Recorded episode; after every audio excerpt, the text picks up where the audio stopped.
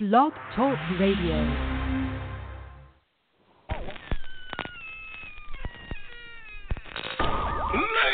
Gentlemen, boys and cool, step right up. Behind this curtain lies a ghastly concoction of delight, horror, fantasy, and terror. Your every wish is our command, your every whimsical desire brought to life. But I'm warning you, there's always a price. Welcome to the greatest show on earth!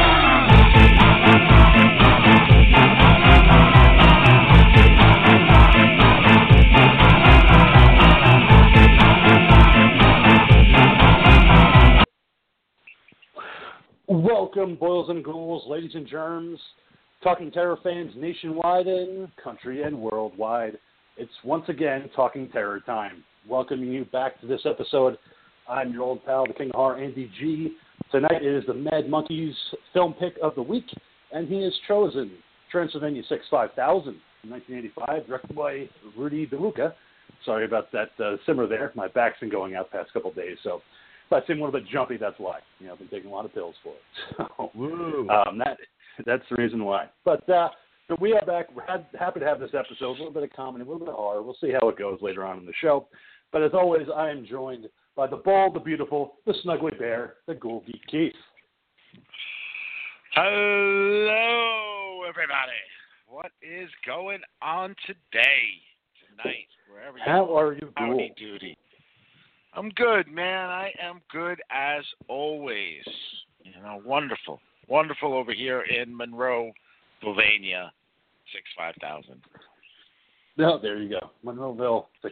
How long have you worked on that joke? Not long at all, man. I literally just kind of said it as it came to my brain, bro. You know me, man. Not much thinking going on tonight. That is very good. Like I said, I apologize for any delays on my behalf. I threw out my back the other day, so I've been trying to medicate myself. So trying to walk around and trying to get the back working again. I'm getting fucking old, ladies and gentlemen. When you throw out your back, taking a shower. Throw out his back, pumping your mom. Snookins. Boom. Burn. No. I threw it out when I was in the shower trying to pick up a shampoo bottle. Yeah. Were you finally trying to measure your dick, dude? You finally pulled out the tape measure. You went to measure your dick in the shower of all places, which is always a mistake, dude. The floor gets slippery. Sure. And you dropped, and you stopped, and you rolled, man. I get it. That's a sexy story. I will go with that one. That's much sexier than what actually happened, where like an old man, I slip on the shampoo bottle and go, oh, my back. I'm like, I'm 34 years old, and my back just went out. That's not good. Welcome to your 30s, buddy. But help, I've fallen and I can't get up. Mm-hmm. I should have had one of those alarms. That would have been great. Were you trying for the reverse taint tickle, dude? I mean, that's an advanced maneuver that I don't know if you can handle yet. No, I couldn't. I couldn't even try if I could. But we're also joined by the demonic Dr. Dave. Welcome back. I know you missed last week's episode. We're happy to have you back this week. Yes. I missed last week's episode, and I'm happy to be back this week. Excellent. And we're also joined, fresh out of the cage. He's out of tapioca pudding. He's been banging, rattling, waiting to get out. The Mad Monkey, welcome. Hey there, my fans. I'm your furry little co-host on Talking Terror, the Mad Monkey. Here to sit there and join my fellow Droogs here. Have another fun-filled, fright-filled episode of Talking Terror. I miss you fuckers. Oh, he's got hair too, everywhere except for his butthole. Hey, you would know. You would. Well, hey, I do. Listen, you sent the picture. Believe me. There's proof. There's proof. Autograph 8x10 glossy of yours truly. Yeah, all for the cool to enjoy. All requests to the Talking Terror Facebook page, and we will gladly ship those out to you. $10 a pop. Yeah. Use PayPal. We will take donations. We'll make copies. It'll be fun. Everybody could have a good time with that picture, hanging up in your office, your home, your studio, whatever. It's just good times. Proud to have those pictures. Who doesn't want Monkey's asshole hanging up in their room somewhere? I mean, come on. I know I sure do. Get a nice frame for it, too. Why not? But before we kick off the fun of horror news and everything else that we have to talk about, this upcoming Monday, October 15th, is my nephew's second birthday. So happy birthday to Dylan. You are going to be a horror fan yet, I promise you. I'm going to be getting you comic books when you're older and plenty of horror movies. Sorry, bro. To my brother, it's going to happen. Got to expose him a little bit to something else on the sports. Happy birthday, Dylan. Go Jets. Oh, don't let him hear you say that. That's fighting words to my brother. Being a New York Giants fan with sports ball. So, yeah. But yeah, so he couldn't care less about the Jets. You got to say something like "Fly Eagles, fly," you know. Yeah. Go Cowboys. Go. Whatever their chant is. Money. I don't know. We're America's team, the Cowboys. I don't know what their chant is. There you go. That I don't follow sports ball too much. So, with that out of the way, Doc, once again, we were glad to have you back. So, kick it off for us. What do you have horror news related? I really don't have anything to talk about. We're fucked. I'm totally kidding. I'll be shit ton of things. Ding, ding, ding, ding, ding, ding, ding, ding, ding, ding, ding. On the wire. This just in. This just so horror news. Horror news. I have so many thoughts and feelings surrounding movie trailers. Whether you're gay or not. And there are several of which to talk about. First, before we get into those feelings, I know that we had some chatter about it earlier today, and I want to ask if everyone had a chance to watch the Pet Sematary 2019 trailer. Yes, I did. Ghoul, all right, did you all watch it? Out? The Ghoul Thought. I did. Oh, okay. Okay. So let's go, boys. Monkey, what did you think about the Pet Sematary trailer? I was kind of thrown off about it was with a completely different vibe I felt than the original movie. It seemed like, they were going for a lot of that, pause and speed up kind of effects with the kids that we were seeing and stuff like that. And I'm curious to see how exactly they're going to take this movie, just because it seems like they are going for a different feeling. But then on the flip side, I'm trying to figure out where did the daughter come from, because she wasn't in the original story. Was she? She was. Of course she was. Ellie. Ellie? She was. She was the one. The sister. Victor Packow. I'm sorry. I totally forgot about that. Monkey. Oh, man. You're getting your cards revoked. Yeah. Can someone put him on mute for the rest of the evening?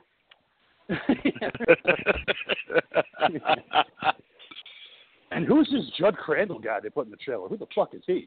That's new. Bad, Monkey, bad. I'm sorry. I forgot about the whole thing about that the mom and her went off to get away from the family for a little bit, and that's when they buried Gage. Yes. So go ahead, Monkey. Continue. No, it's just it looks like it's a little bit different feeling than the original movie, and I'm just curious if they're going to keep that feeling that was in the trailer throughout the entire movie, of just going for this new level of freakiness that was definitely not presented in the first movie. And Ghoul, how did you feel about the Pet Sematary trailer? Why, thank you for asking, Doctor.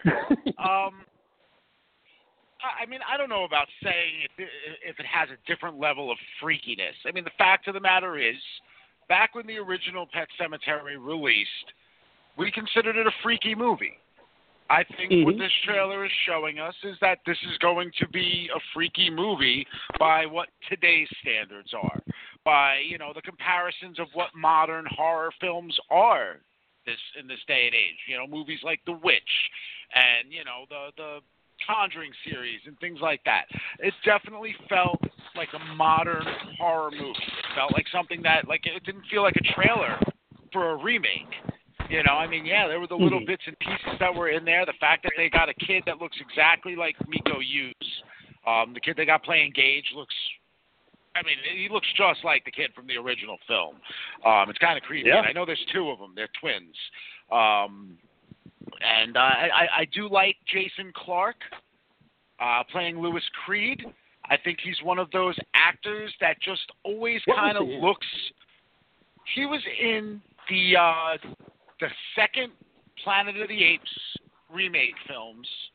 I forget what the order was. Was that one Dawn of the Planet of the Apes? I think that was. He was in. He was Day in of the Planet of the Apes was way better than Dawn of the Planet of the Apes. Yep. Okay. He was in Terminator Genesis, playing John Connor. Yeah. That's where I know him from. Okay. All right. Yeah. Okay. So it's familiar. I knew him somewhere. He had that face. He's got that face. It's a dark face that kind of feels like, it feels like he's going to play a good villain. And I know Louis Creed in the film isn't a villain per se, but he does do dark things. And this is the kind of actor that I can see turning that. Everything else with it just felt like, again, like a modern film. So I didn't see anything in there that made me go, oh my God, I'm going to go run and go watch this. But I also know that I'll probably end up going on a date to go see it. So, you brought that up about Jason Clarke when you and I had talked about this a little bit earlier today. And when I watched this trailer, I kept thinking, man, I this guy is so familiar to me. Where do I know him from? And I went and I looked at his resume, and there is not one thing that he has done that I have seen, not one. And then I figured it out. I feel like he kind of looks like that dude Matthew Perry, who was on Friends and some movies. If Matthew Perry did nothing but eat fried chicken, smoke cigarettes, and drink whiskey for 6 months, which he did for a while. There was a Matthew Perry period. Exactly. I feel like I was not a watcher of Friends, but there's a few movies that he's in that I definitely like. And what I really was thinking about is Selma Hayek was so fucking hot in that film. I fucking love that movie. Yeah. Whole nine yards. The whole nine yards is pretty good too, but Fools Rush In is definitely better than that. When it comes to romantic comedies, I think that is just an excellent one. I love Fools Rush In. I've seen it more times than I care to admit on the air. So that scene when she's in the kitchen and she's shaking that little ass of hers, dude. Oh, I know, dude. Yes. I know. Anything with Selma Hayek shaking her ass is awesome. Now, cool. You also said that you feel that Jason Clarke is a better actor than Dale Midkiff from the original. Now, I don't know. Louis Creed. Now, anyway, I don't know much about Dale Midkiff and what his other works are, but there's one thing. I mean, there are several things that stand out in my memory when it comes to the original Pet Sematary movie. But one thing that stands out is that, and this is a remake, so we can talk about what happens because everybody should fucking know. But when there is the pivotal scene when Gage Creed wanders out into the roadway, one of the images stands out so strongly is Louis Creed running towards the road to try to get there. The desperation on his face as he tried with everything in his fucking being on this universe to get there and to save his kid, I thought, when I think back to the original Pet Sematary, was just an outstanding performance in that scene. You can nitpick whatever for the rest of the movie. So even in the roadway, when he's screaming, that was fucking epic. Well, that screaming that whole was super intense. But I just remember the camera looking across the yard as he's like running towards the camera and stumbling and trying to get there and like spits flying out of his mouth and all of that. One of the things that what were you gonna say something, Gould? I was just going to say, I'm not knocking Dale Midkiff's performance in the film, but Dale Midkiff was like a soap opera actor. He's the kind of guy that would be on a show like Silk Stockings on USA. Like I think if he's doing anything these days, he could be in Lifetime films. Maybe that worked when you take the film Pet Sematary and make it as what it was back then. But I just feel like if they're going to be remaking it, they do need somebody who has bigger acting chops, somebody that's actually played, if not a full lead role, in a big budget movie, you need somebody who's at least been like a second or so in a big budget movie. And again, Jason Clarke has been John Connor in a Terminator film. He is the lead male role pretty much in The Dawn of the Planet of the Apes.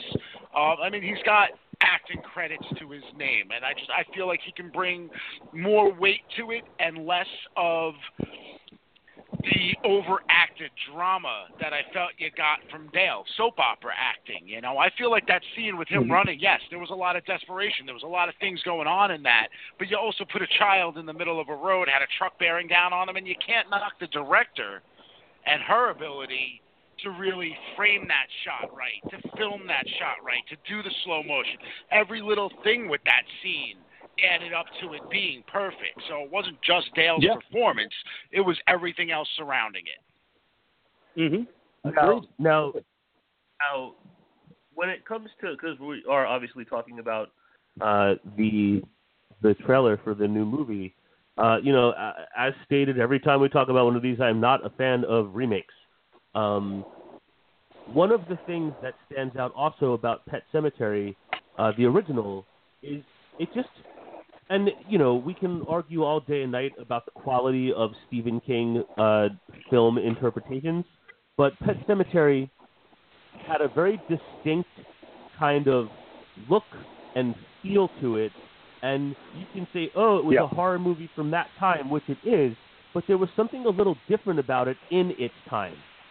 It was like, I don't even know what vocabulary words to use to describe like the kind of weirdness to it, because it just had like a weird feeling all the way around. And I hope that when the new Pet Sematary comes out, which I will see this one because it is a property that I care very much about. I hope too that it in its own modern way. Also, like you brought up The Conjuring and some of the more modern stuff, like seems like a modern horror movie, but also does have some weird off-kilterness to it as well. And I will say this, my personal final thought on the trailer, the one part that got me, hearkening back to what I was just talking about, when they arrived at the house and the daughter's like, is this all ours and everything? And that truck rumbles by in the street and like shakes them and shakes the trees, and the mother turns around and was like, what the fuck? That scene when the truck came by, it got me. Because it's been a really long time since I've thought deeply about Pet Sematary in any way. And obviously I know the whole story, but it's not like I'm walking around in my daily life going, oh, when Gabe got run over by a truck. And that truck came by and I was like, oh shit, that's right. I didn't forget about that, but I forgot about that. You know what I mean? My last thought on that whole thing is this. I mean, Pet Sematary, and this is just to kind of go on with what you were going with it feeling the way it did back in, you know, 89, 90, whenever you saw it. Pet Sematary was a supernatural thriller. That's the Jersey coming out. It's a thriller. The thriller. The thriller from Manila. Thriller. But it was a supernatural thriller with, I don't want to say slasher elements, but I guess that's the closest way you could put it, coming out in a time where slashers were everything. You know, as horror fans, you know, at that time frame, you're talking 89, it was all Jason Voorhees. It was all Freddy Krueger. You know, that's pretty much what was rammed down our throats during that time frame. And I think that's what made Pet Sematary different. You know, it was a Stephen King thing, which of course, you know, that had its pluses and its minuses. You know, for every, you know, The Shining, you got fucking Maximum Overdrive, you know, which isn't a bad movie, but it isn't a great one either. That's what I think was so different about Pet Sematary, because it kind of blended. It was almost like you could take Poltergeist and, you know, a Nightmare on Elm Street film and put it all together and shake it out, and Pet Sematary would be its child.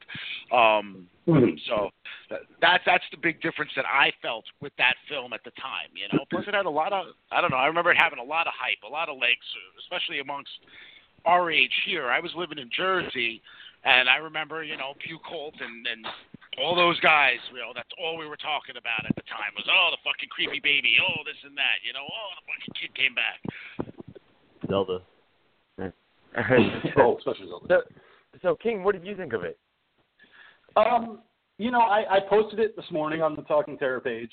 I watched it when it first dropped, and then I watched it again because I wanted to kind of process it a little bit. I was excited when I first heard about it because I said, you know what? You know, Pet Sematary could be updated. for this day and age. I think that's one of the timeless Stephen King stories, is Pet Sematary. So why not have a new eye on it, have a new writer, have a new cast. We talked about Jason Clarke. I'm a huge fan of Amy Simons, who plays Rachel Creed, because she was in The Sacrament, Your Next, Alien Covenant. She's a great actress. Mm-hmm. So I think it's going to be cool to see her as Rachel Creed. But when I watched the trailer, I was very kind of nitpicky about it. And I hate being nitpicky, especially with a trailer, which I'm sure this isn't going to be the only one we're going to get. The movie comes out in April. There's going to be another trailer along the way. But with this initial one, there were certain things that I liked, certain things I didn't like. The houses, which is very important in the book and in the movie, the fact that they're right across the street from each other, where the trucks are constantly going back and forth.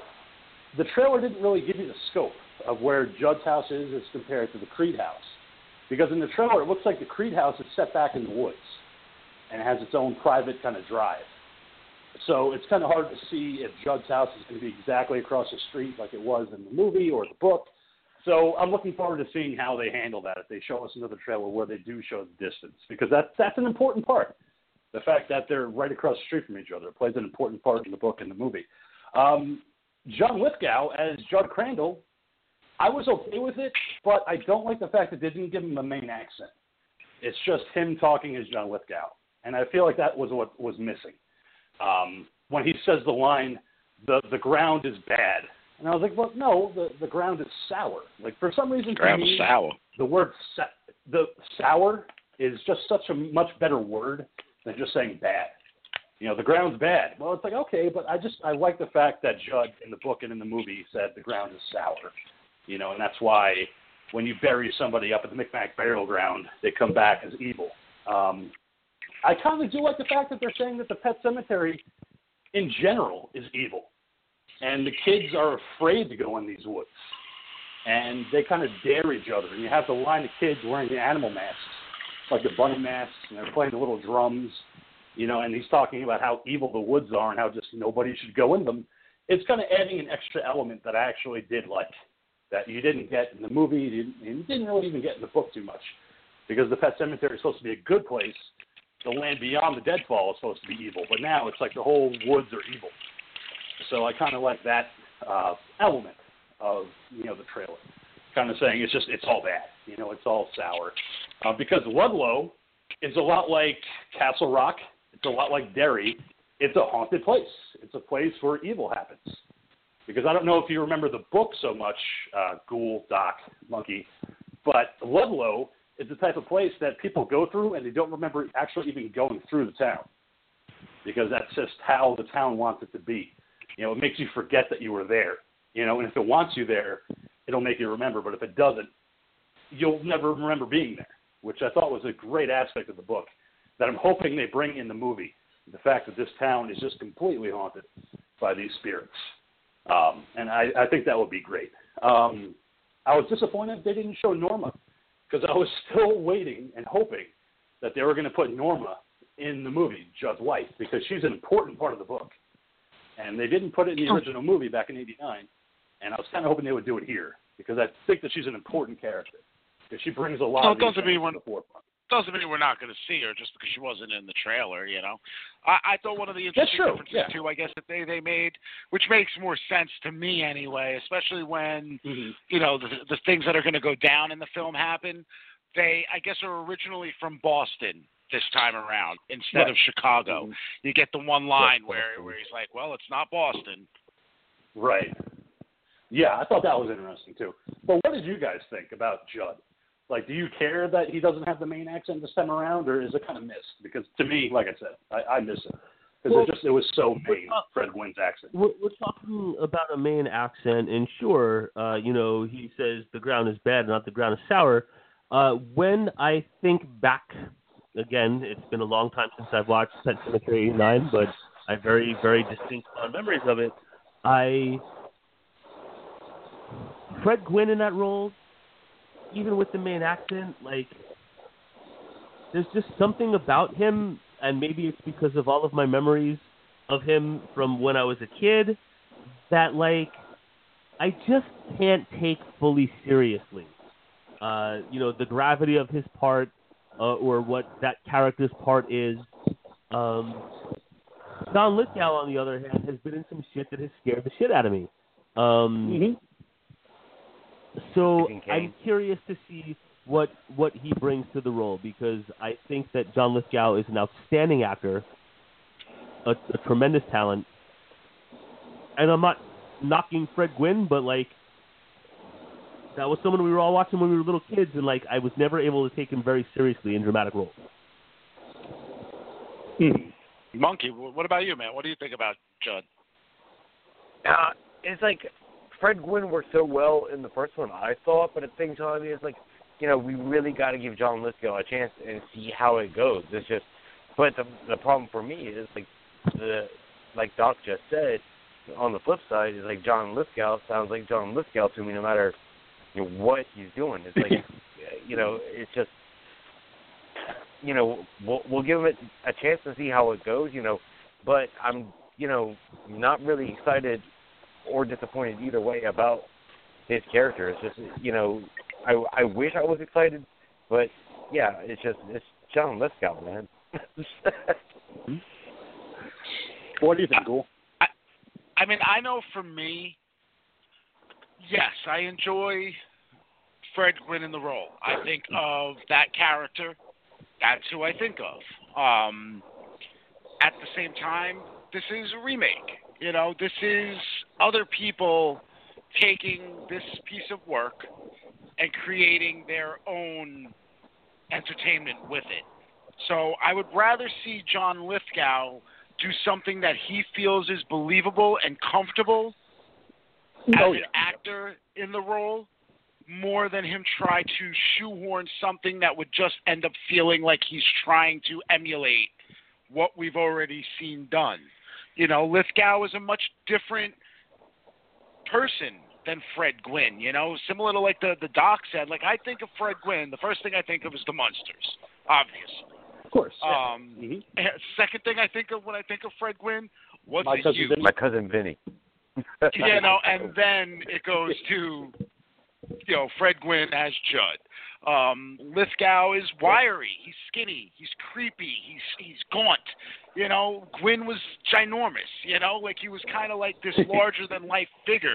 I kind of put him like if I was to sit there and look at people I've seen in movies, I'd put like Andre the Giant, who I know is like gigantic, and Fred Gwynne is like just kind of there off to the left a little bit. You know, like when they do those like movie monster things, like, you know, this is the size of Godzilla. This is the size of this. This is the size of that. Mm-hmm. Like, you know, like there you got Frankenstein, you got Fred Gwynne, and like, you know, a couple spaces over there's Andre the Giant type of deal. Get off the table, dog.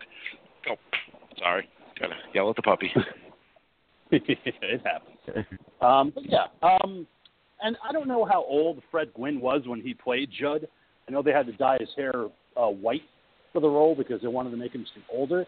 But that was the one thing that kind of worked for me with Fred Gwynne, is that he did seem like the old-timer that's been in Ludlow all his life, and he has all these stories, and all his friends that kind of died off, that he's the last of the original Ludlow kids, telling Lewis all these stories.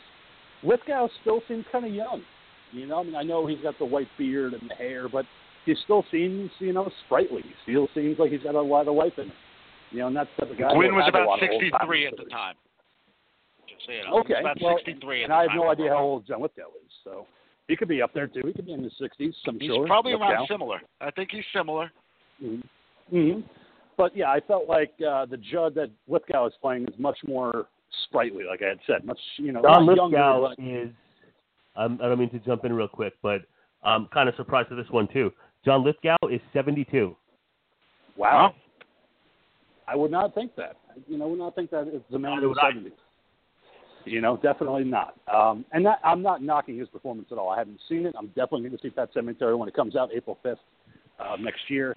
But at the same time, it's going to be hard to kind of separate Fred Gwynne from the character. I know, like the Doc said, you know, he didn't, you know, exactly get on board with Fred Gwynne as Judd, but I just did, just because it had that main accent. And maybe, like the Ghoul said, it's better that Lithgow doesn't do the main accent, because it's just going to be trying to emulate what came before. You know, let's try something different. But it's going to be... I mean, he might have a more realistic main accent, you know? Fred Gwynne's was a very exaggerated version of it. You know, have I heard people, when I was up there, have I heard people speak like that? Yeah, but you know, it's like what I would say he was doing was cubed, you know, compared to what I heard, you know, and some of the people that I've spoken to and know are from, you know, way up north Maine, like you're talking Caribou. It's like you take a leak, you're in Canada, you know. So it's a deep accent, but again, his was certainly magnified for the part. Yeah, I mean, it's one of those things where it is kind of cartoonish. It's like, oh, yeah, Lewis, you don't want to go down that route. No. Man's out of Estonia, Lewis. Like, you know, that whole Maine accent. You know, sometimes dead is better. You know, that's, you know, what I was kind of hoping for, but I'm looking forward to either way. I know that the doc had said that they had just casted Victor Pascal recently for the movie, but I think... What was that, Doc? I didn't hear you. I said that was just, I mean... He's in the trailer. I did. That's what I was going to say. I thought I saw a glimpse of Pascal in the trailer. I wasn't too sure. Did you? Because it looked like Pascal in this film. What did you see? Because I was just doing some looking a few minutes ago, and in this version of Pet Sematary, Victor Pascal is played by an African American actor. Yeah, there's a guy in a hospital bed that you see for like a split second. Yeah. Mm-hmm. Yeah, it was a black actor in a bed, and I was like, that's got to be Victor. That's got to be Pascal in this one. Yep. But I wasn't sure because it was such a fast kind of thing. Maybe they had him and were already working, but they just announced. Maybe it was just an announcement of who was playing that character and that maybe that character had already been hired and had been working, but the announcement of who was playing that character was just reported 2 days ago. Okay, well, yeah, like I said, it could be they just announced it, but they already had the trailer, you know, already put together. If you got a glimpse in the trailer, then obviously he's been working. Yeah, I mean, at least to me anyway. I mean, I know the Ghoul said it too. You know, you do get a quick glimpse of a guy in the hospital bed that I assumed was Pascal. I mean, I could be wrong, but it did look like it was Pascal. So I'm interested. Like I said, I was on the fence a little bit, but I had to watch the trailer at least two or three times to kind of. Really want to gel, because I think it's going to be a good movie either way. I don't think you can go wrong. I'm just hoping that the Ramones Pet Sematary is in this movie somehow. I don't care if it's a cover. I don't care if it's the original.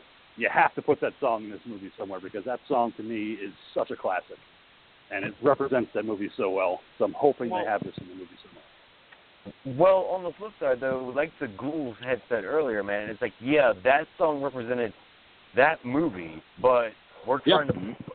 you know, bump up the Pet Sematary to modern times, and I just don't think it's going to fit, man. But there's been so many covers of that song. They don't even need to cover it. They could even slip the original in there somewhere, like they're changing the channel on their radio station or something in the car, and let it just be like a quick snippet of it, like that type of deal. I don't think they would use it as, you know, the beginning or the ending of the film or anything to that effect. Yeah. But they might slip it in, they might not. Who knows? It'd be fun. It would be definitely fun. And there was, I don't know if you guys caught it, it looked like there was a snippet of Zelda too in the trailer, coming out of what looked like a laundry hatch in the house. Oh, you know, arms and legs. Yeah, there was another flash too, where you see somebody sitting in a chair in a room, and I assume that was her as well. Yeah, I was glad they didn't show their hand too much with Zelda. Keep it hidden. Yeah, you know, you can't. Zelda is one of the most memorable things, if not the most memorable thing from that original flick. If they do anything with this, they better have done a good job recreating the fucking scary, creepy-ass shit from fucking Zelda, man, because to this day, I proclaim that is some of the scariest shit that I've ever seen in a fucking horror movie. If I were to watch Pet Sematary this evening, when it was like Zelda time, I would be pulling the fucking blanket up on my eyes, and that is no joke. We'll get you, Rachel. Gage and I will get you. I feel like that'll be the one thing that's a major disappointment in the film. I don't have high hopes for it. I don't think they can match what they did with that original one, because it really was so out of left field. Seeing something like that was disturbing. It was just freakish. Zelda from Pet Sematary. Yeah. The Ghoul Girl agrees. I just feel like it's going to be good. But, I mean, just keep it hidden. I don't want to see it. I don't want to, you know, just no reference to Zelda. I want to be surprised when I see this movie. I would rather they keep that one thing out of the trailer. Because you see Church, you know, whether that's Church after it comes back from the Pet Sematary or not, that's what it looks like to me, but I like Church. And I think they kind of roughed her up a little bit more than they did in the original, which I liked. You know, a little bit more of the mussed-up fur, just looking demonic and shit. Cover that whole fucker in Vaseline. Yeah. Well, with CGI now, too, you know, they'll be able to do a lot more with that cat than they were, you know, using, you know, props and a cat. Mm-hmm. But the interesting thing to me was, and I think our buddy Todd Saruk actually brought it up, about how many people are so divided on this one trailer that just got dropped. So many people are saying, oh, fuck this. This is not my Pet Sematary. Not going to see this one. And then some people are like, hell yeah, bring it on. Like, it was such a divide. You know, this, I feel like this is one that's one of those... It's one of those movies that people have a lot of strong feelings about going back to the original. Take the remake completely out of the equation. Like, we were just talking about Zelda. I've seen 1,000 fucking horror movies in my life. And when I think about the freakiest shit I've ever seen in a horror movie, I think about Zelda, you know? And I feel like there's a lot of people that are in our kind of age vicinity that probably feel the same exact way. The feeling when I think about the movie Pet Sematary kind of stems from my feelings about Zelda, which means that's a fucked up movie. That movie's got some creepy ass shit in it that still affects me to this day. And there's not a lot of horror movies I can say that about. Ones that I've seen when I was younger and maybe still have a real live effect on me today when I was to watch them. So people that have that feeling and got that feeling when they were 12 or 13 years old, those kinds of feelings aren't captured again when you're 40. Or like me, I'm 42, you know? Like, there's... I can't imagine a horror movie that's going to come out that I'm going to watch now in my age now and feel the way I feel when I was 13 and saw Zelda. So people are going to be like, oh, they're remaking that movie. How am I going to feel? Like, I'm not going to feel like that again. Like, that movie scarred me as a horror movie fan. Then there are those that are going to be like someone on the show said earlier this evening that, oh, it's time for an update. You know, if there's any Stephen King story that can be updated, you know, that's great. You know, it's for, you know, it wasn't perfect, but was very, very, very highly entertaining. And granted, that was a remake of what was a TV movie, but still brought into a modern age with the time updated to a modern time was a entertaining movie. So I feel like if there's going to be this kind of craft to Stephen King properties to make them serious movies, and they can bring forth something that's entertaining, then all the power to them. You know, I'm definitely going to check it out. But I do. I feel like people got real fucked up from some stuff in Pet Sematary when they first saw that movie when they were young, and that's where that kind of thought process comes from. For me, it was all about Gage getting those tendons under the bed. Oh man. Yeah, that was horrifying. Yeah, just cutting that nerve and then just eating fucking Judd's throat out. Like, all right, you know, we're definitely going all in with Killer Gage.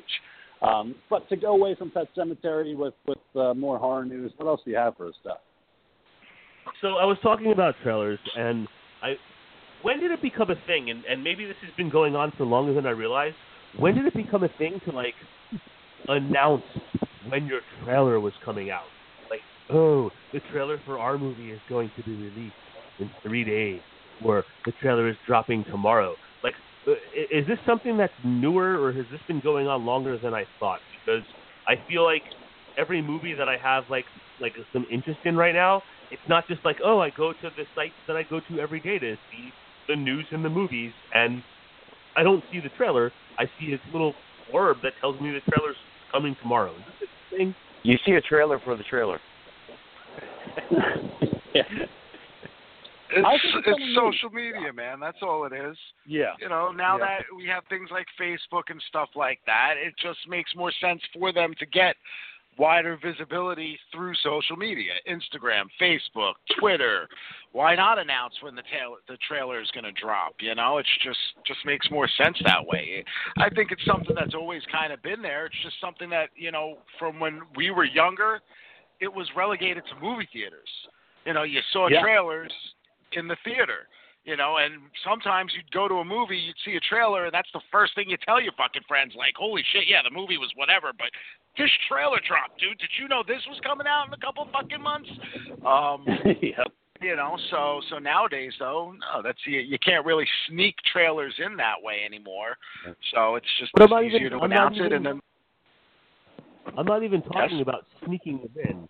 You know, and again, I don't see this stuff on social media. Like, there's a couple of legitimate, like, movie news websites that I visit on my, like, daily morning cycle of waking up and getting on the internet and seeing what's going on in the world. And I feel like I would log on to a particular website and look at the scroll of news, and it was like, here's the trailer for the next this, and here's the trailer for the next that. And I feel like now all I see is the trailer for the next this is coming tomorrow. I guess my question just is like, is that like a new thing?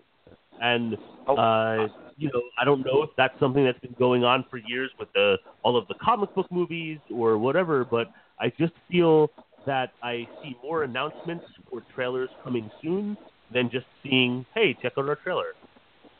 Right. I want to say, go ahead, Mikey. Oh, no, I was just going to say, I want to say, like, I think they started doing this a couple of years ago during the Super Bowls, was that they would have announcements saying, hey, the trailer's going to drop for such-and-such movie at such-and-such time during the Super Bowl. You know, and it would always be a big-ass trailer for some big, exciting movie. And I want to say, I think that started just a couple of years ago.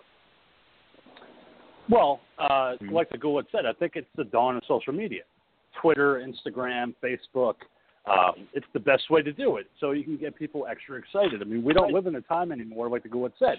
You go to a movie, and all of a sudden there's a trailer for a movie, and you're like, oh, fuck, that movie's coming out this summer? Can't wait. I got to talk to my friends about that.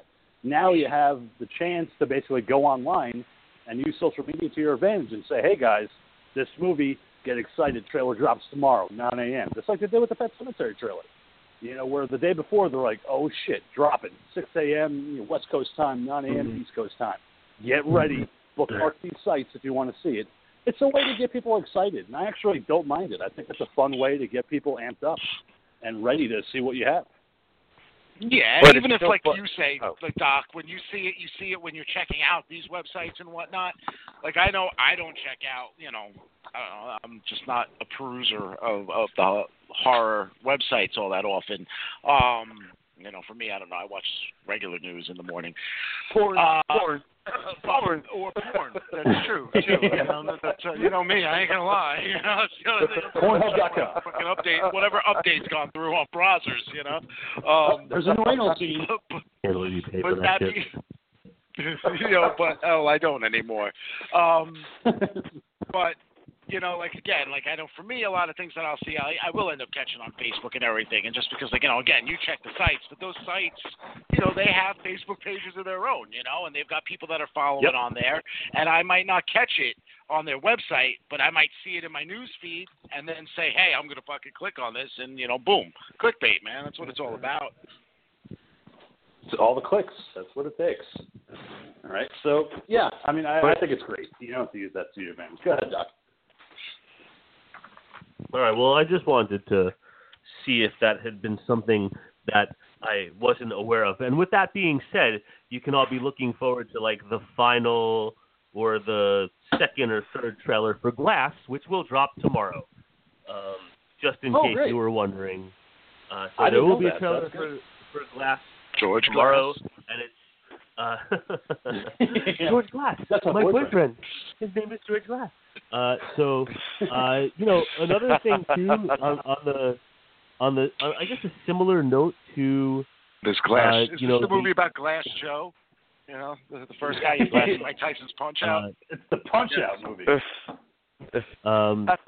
So, I guess similar to my thoughts on this, like, pre-announcement of trailers is. Movies, especially, well, maybe only in the horror genre, people that are making these movies now feel the need to, in advance, announce what the rating is going to be. Like, oh, our movie is going to be rated R, or we're going for PG-13. And then people get all upset. Oh, why is it going to be PG-13? It's a horror movie, it should be rated R.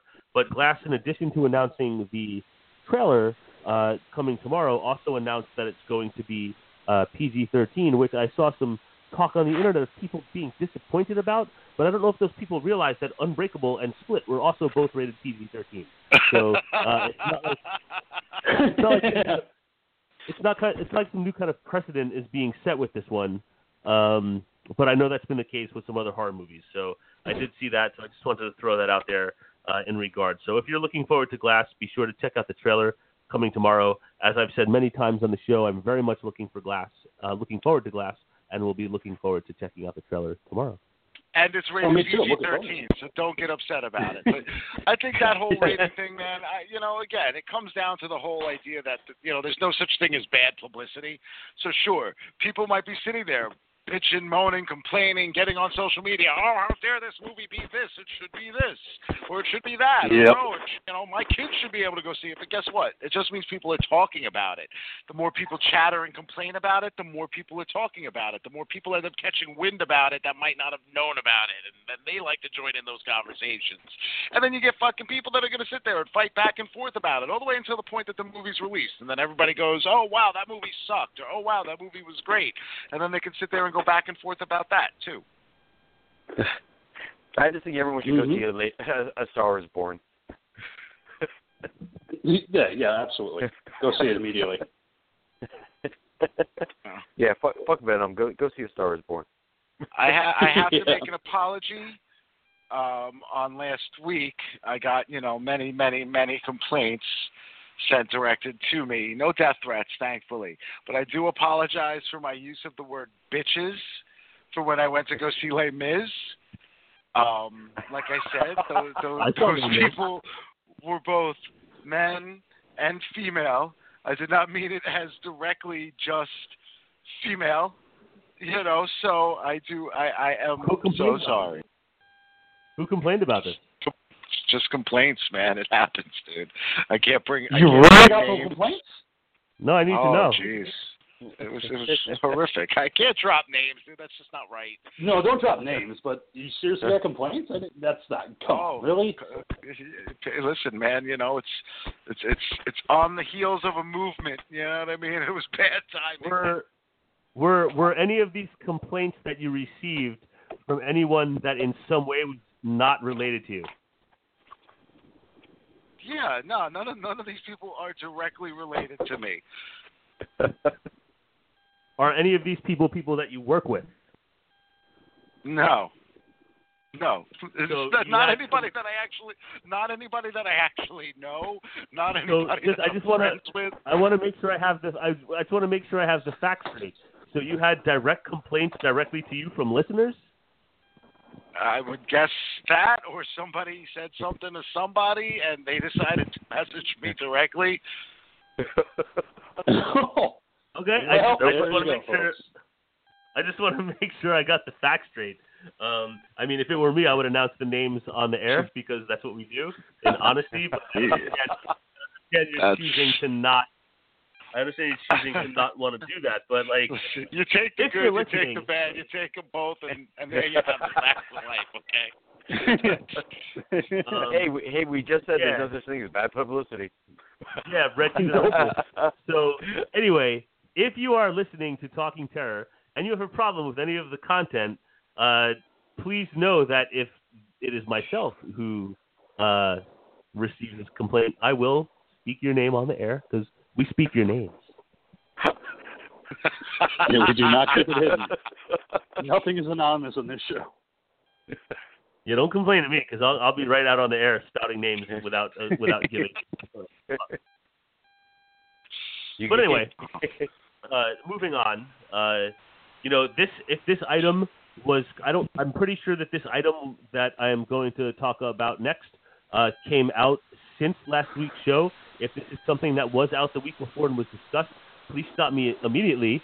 I feel that this next item is going to be of tremendous interest to the king, but apparently it's been reported that George Romero, in his death, has left behind a whole treasure trove of completed scripts in all kinds of genres, including ghost stories, UFO movies, vampire movies, as well as a Marvel movie. He wrote a script for a Marvel movie about something called Mongrel, The Legend of the Copperhead. I don't know Marvel, but if that's a Marvel thing, then he wrote that. I've never heard of that. Not familiar with it, but not a surprise either. But you've heard of it. It's like a Marvel thing. Nope. No, I've never heard of it. No, I thought Ghoul, you said you had it. But then the most important part of that news is that he has a rom-com? He has a completed film that dates back to 1973 that has never been released in any format, that I don't even see a title listed for it anywhere, that is listed as being like a scary movie but not a horror movie, that has to do with ageism, that he also has a cameo in, that whoever's in charge of the Romero estate right now is working on trying to clean that up for release. So a completed, never released George Romero film could be on the horizon. And when I saw this news, if you were not aware, I did feel that this would have been of large interest to the King of Hearts. I did post the article earlier this week on the Talking Terror page. We didn't talk about it last week because I just found it this week. Courtesy of what he discussed. But yeah, apparently his wife had found all these scripts. There was 40 to 50 completed scripts that he had made because he was always writing. When he wasn't directing, he was always writing. He was working on a novel that's going to be coming out next year. When he passed away, he had somebody take up his mantle to finish this book. Called The Living Dead, but it comes out next year. And the movies, the 1973 film, it's going to be really interesting because I know they plan on releasing it. Instead of being a Romero cinephile like myself, it's going to be worthy of checking out because, like the docket said, it's not a horror film, but it is a scary film that deals with ageism. And he does have a cameo in it. So I'm really looking forward to seeing what pans out with that. What were you saying, Doc? Indeed. I was just saying, they say it's a scary story, but, that tale remains to be told, and I'm sure that many people out there in Horrorland will be looking forward to checking that out with great anticipation. And there's also Road of the Dead, which he was overseeing before his death, that they're still attempting to get off the ground. So the Romero legacy will live on. Whoever's kind of like in charge of that project now, I did read that there's a strong possibility that might not ever see the light of day. I don't know. I mean, they said that as of right now, it's one of those things they want to have it made, but it depends. I mean, even before Romero died, it was one of those things that they were just trying to get money for. To see if it can get funded, because it was one of those scripts that he had already completed. He wasn't going to be directing. He was only writing. So we'll see if it gets made, But just like these 40 and 50 scripts, I'd love to see them get made, but it's going to be somebody that obviously has a true, respect and devotion to Romero to want to pick up these scripts and see what can be made and get them released. So, time will be seen. That could be coming to the light of day anytime soon. I would love it, but it's got to get enough fandom behind it to get them into the filmed in the theaters. Yeah, but you think the fan base is going to be back? Like, there's enough of a fan base to be able to get that to happen? That's what I'm talking about. If there is enough, fandom behind it, they'll want to get these scripts out and get them filmed and lensed and released. That remains to be seen. Sure, he has all these ships, and that's great. But you might as well sell them off in an auction. That's my idea. Make some money off of it to the George Romero Foundation. Yeah, and I think also, it depends on the quality of said scripts and everything as well. Is there anything in there? The guy was a writer. It was one of the things that he did. So obviously, he's going to have an oeuvre of things that go from, like you said, 70s all the way up until, probably close to his death. I'm sure plenty of that stuff he tittered around with, maybe tried to shop and see if he can get anybody to pick it up. Sure, maybe some company will pick it up now and be like, oh, well, we can throw George Romero's name on it and we'll get people in for that. And you might be able to get, like, you know, a limited theatrical run, depending on the quality of said film and script. They'd probably be better suited putting it into, like, a, I don't know, who knows, maybe they can make something like an anthology series. Something similar to like the Black Mirror series or something like that, and have, you know, the George Romero name tapped onto it. That might draw some attention. You know, maybe a Netflix or an Amazon Prime or somebody like that tapping onto it. Yeah, that could be good. Yeah, if it was kind of done like that, because I still think that the Romero name, you know, gets a lot of attention. So if you have somebody that's willing to do an anthology or bring it up, I think definitely just having the name George Romero in the title is going to bring a lot of attention to it. I mean, it would be great if Tom Savini picked some of it up, you know, and ran with it. Because he was great friends with Romero when he was still alive. So, I mean, I'd love to see if Savini would want to get his hands involved. Yeah, but that's the problem, though, with Romero, is you say you tack Romero's name onto it, and, you know, that'll help things out. But, yeah, that Romero works for us horror fans, but the problem is, you know, everyone else out there just doesn't really know who Romero is. Yeah, I mean, I wouldn't go that far. I mean, that's, you know, again, obviously anybody that is going to be a horror fan and is going to look into the history of horror films, Night of the Living Dead is, you know, I know, King, you like Dawn of the Dead and all of that. I still feel like Romero's strongest was Night of the Living Dead. And I think that, you know, goes up there along with, you know, Frankenstein and Dracula and films of that nature. You know, that's just absolutely as classic as any of those. Yeah. Mm-hmm. I agree with you, too. I mean, it's one of those things. Well, I mean, we'll see what happens with these scripts. We'll see what happens with Road of the Dead. With the book coming out next year, I'm hoping that a lot of people have interest in that, because I know that I've read a couple of Romero's short stories. His Dawn of the Dead, you know, adaptation, his Night of the Living Dead adaptation with John Russo.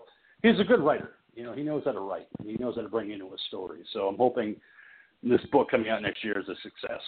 You know, and it only adds to people wanting to see these projects get made. But like we always say on the show, time will tell. So that's, you know, what I have to say about these Romero scripts and the book and everything else that he's involved with. But speaking of what the Goulet said about Frankenstein, we do have a movie tonight featuring that pit-shoulder creature.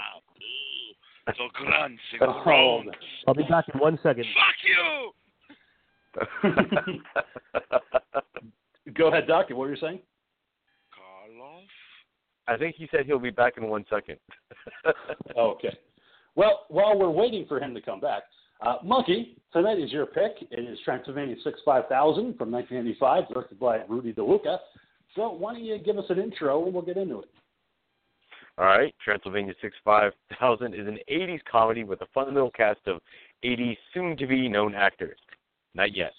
It's about two tabloid reporters who, after coming across a leaked VHS tape of a supposed actual sighting of Frankenstein, they journey to the old world of Transylvania to seek out the monster. But while on their quest, it might have taken on more than they can handle when you add more classic horror monsters into the mix.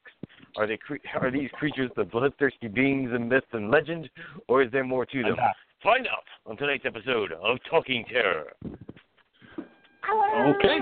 Now, as for why I picked this movie, it's fucking Transylvania 6-5000, man. What does that mean? It's a great cheesy comedy from the 80s that I first saw as a kid, and like Monster Squad, I thought it just combines fun and the classic Universal monsters that we all know and love. And for my October pick, I thought it would just be a quirky little thing to add to the mix. That's why I picked it. Okay, great. So, Ghoul, what did you think about Transylvania 6-5000? Like I say about a lot of films from this time frame, I wish I saw it when I was a kid. I think if I would have seen this movie in the 80s, you know what? This is one that I saw at the video store all the time and avoided all the time. I just, at that time frame, I wasn't into horror comedies, you know? For me, it was like I went from... you know, movies like The Goonies and Monster Squad and that kind of stuff right into, like, you know, the Friday the 13th films and the Nightmare on Elm Street films and Texas Chainsaw, Faces of Death, you know, shit like that. I went, like, fucking full pedal to the metal. Right. This probably would have been one of those fun little intermediary films that would have made more sense to have caught, but I just didn't. And, you know, it just escaped me every time. Anytime I saw it in the video store, it was like, no. I kind of lumped it in almost like a Rocky Horror Picture Show type of deal, which might have made this movie more interesting if it was a musical. You know, because aside from that, yeah, the humor's dated. You know, Jeff Goldblum is fucking Jeff Goldblum. He's doing everything I've ever seen Jeff Goldblum do. You know, no different. Geena Davis, just, you know, she's all right in that costume, but, you know, again, overall, is it an entertaining movie? I guess so. If you're looking for, you know, if you're bored and you feel like watching something, go ahead. You know, aside from that, I mean, I might have laughed twice. Mm-hmm. Mm-hmm. All right. So, Doc, what did you think about Transylvania 6-5000?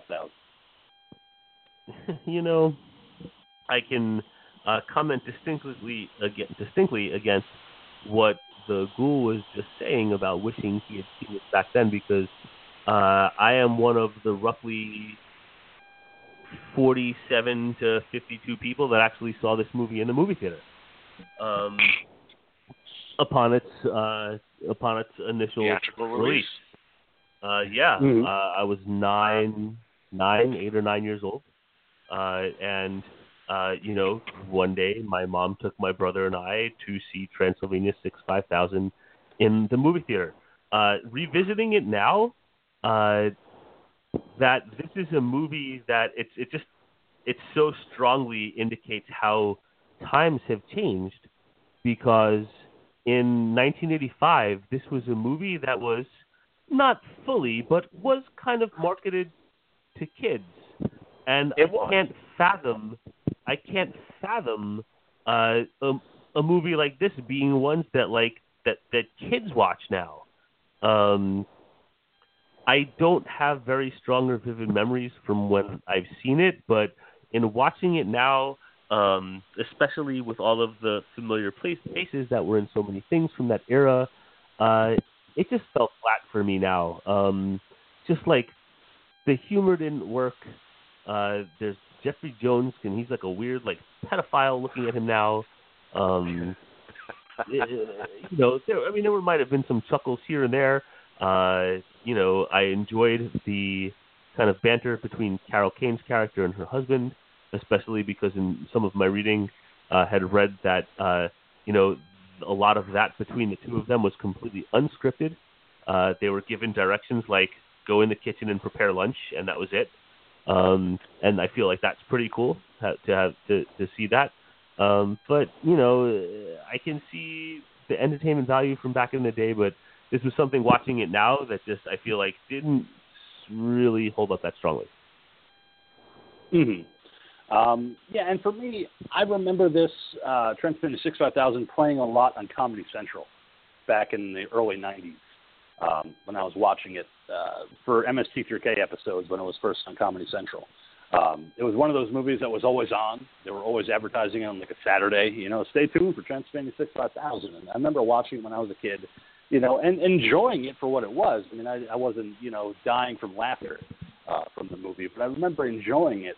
I think, you know, it was kind of fun, you know, in its own little way, you know, with these iconic monsters like Frankenstein's monster and the Wolfman and the Mummy, you know, kind of a lot like Abbott and Costello back in the day. I mean, that's what it kind of felt like to me. It was very just kind of you know, clumsy, kind of kitschy horror, but with the comedy edge. You know, watching it this time, did I laugh my socks off? No, I didn't. But I did. There was a couple lines in the movie that I did like and I did laugh at, just because I couldn't help it. I mean, there's just little fun situations that Gil and Jack, the tabloid reporters going to Transylvania, get into. One of the lines that I did like at the opening of the movie was when they were sitting talking to their boss. Goldblum is playing the skeptic, doesn't really believe in this whole Bat Boy kind of National Enquirer type shit that they're trying to report on. He wants to do more serious things. And he tells his boss, you know, remember the time you told me that there was a rapist factory? And he's like, yeah. He's like, yeah, but it actually turned out to be a rope factory. For some reason, I laughed at that this time around. I don't know why. It's just it kind of just was a funny little line to kind of kick it off, because I'm not a fan of Ed Begley Jr. at all. And I told this to the monkey the other night. I don't like him. Like, I feel like Ed Begley Jr. plays the same character in every movie he's ever been in. He's always like the white bread white guy that should be behind a white picket fence and raising a family and just kind of being the golf type of dad that he is. So, and that's kind of the way he felt in this movie.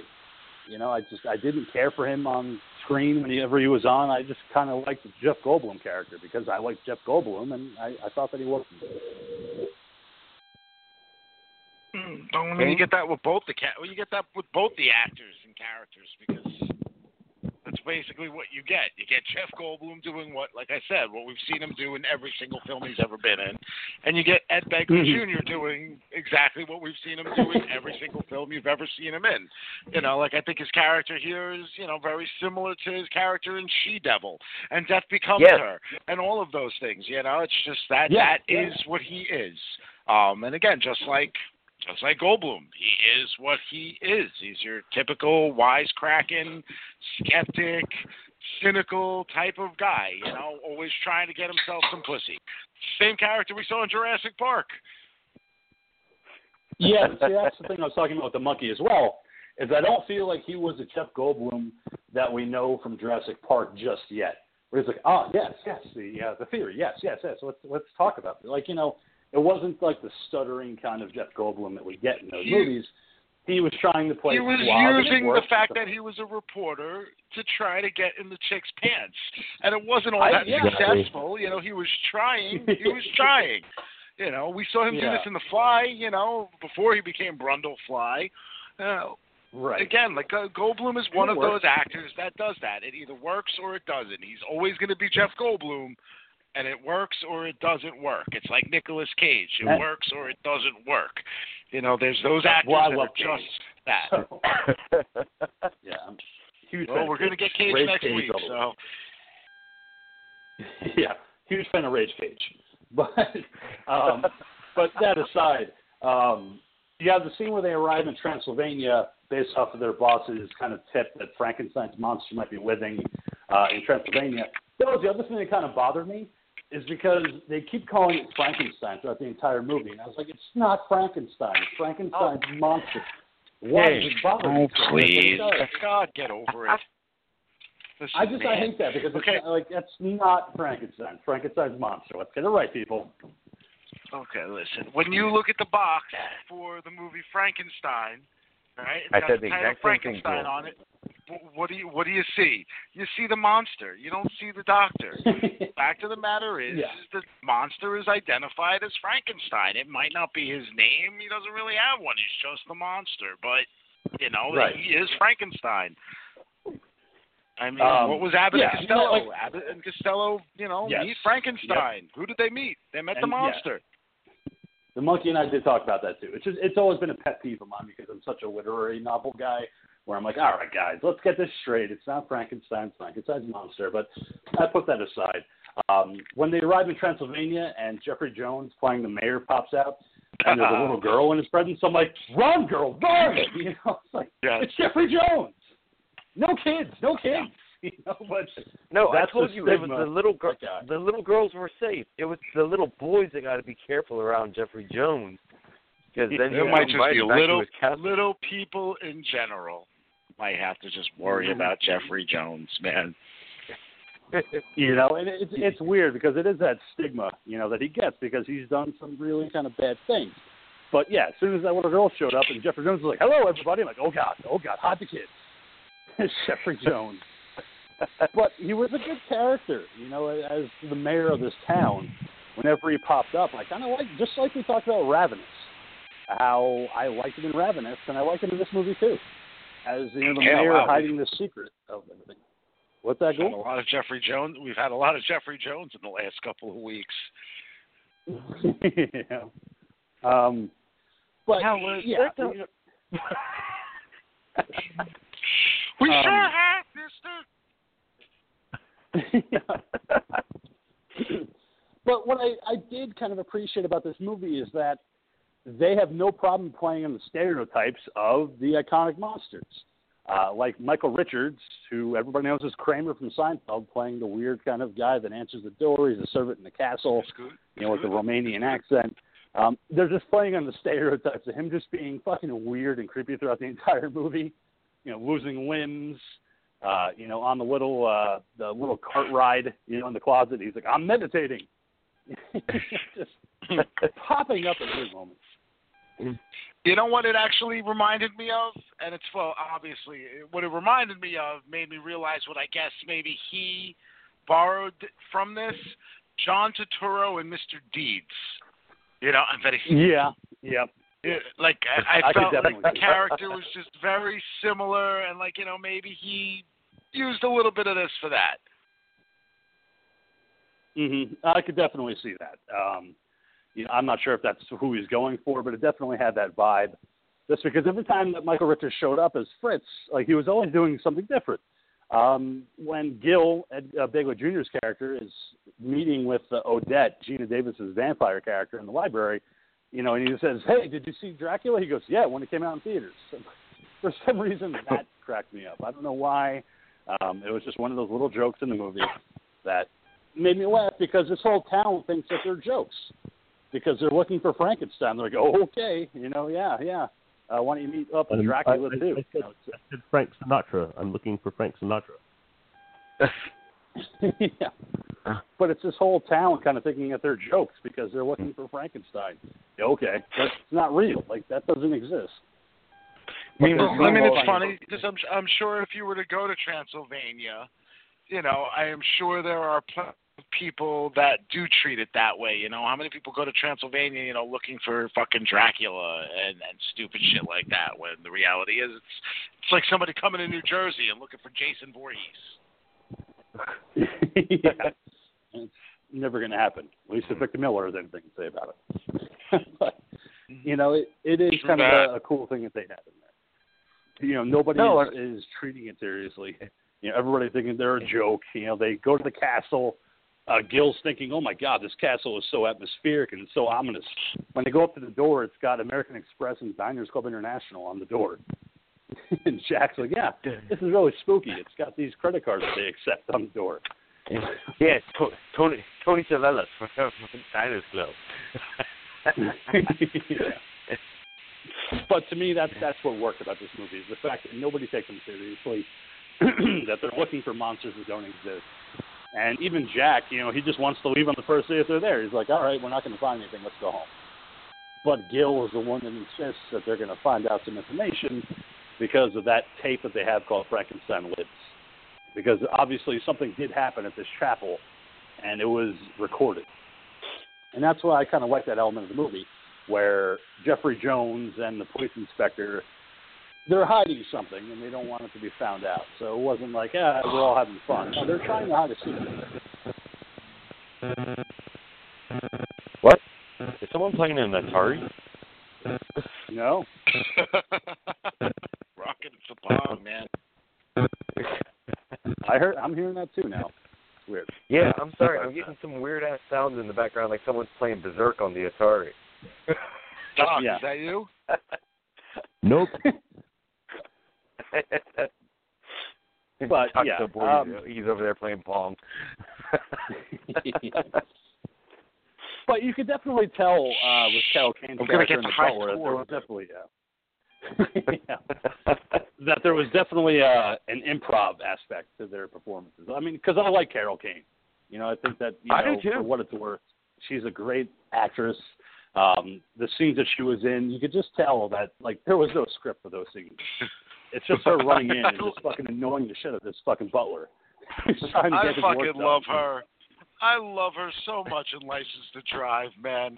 When she fucking got that gigantic plate of fucking mashed potatoes and she's just smearing ketchup all over it. Yeah. And Richard Mazur just looking at her the entire time. Yes, honey, whatever you want, honey. Yeah. She's a great actress. You know, yeah. And this one, it was the exact same thing. And like the Goulet said, it's, you know, it's not a musical, but at the same time, it has a very much a Rocky Horror vibe. you know, with these two servants. Like, you're my wife, but I want you to leave me alone. And she's like, I just want to help you carry everything in. He's like, oh, let me cut up the grapefruit.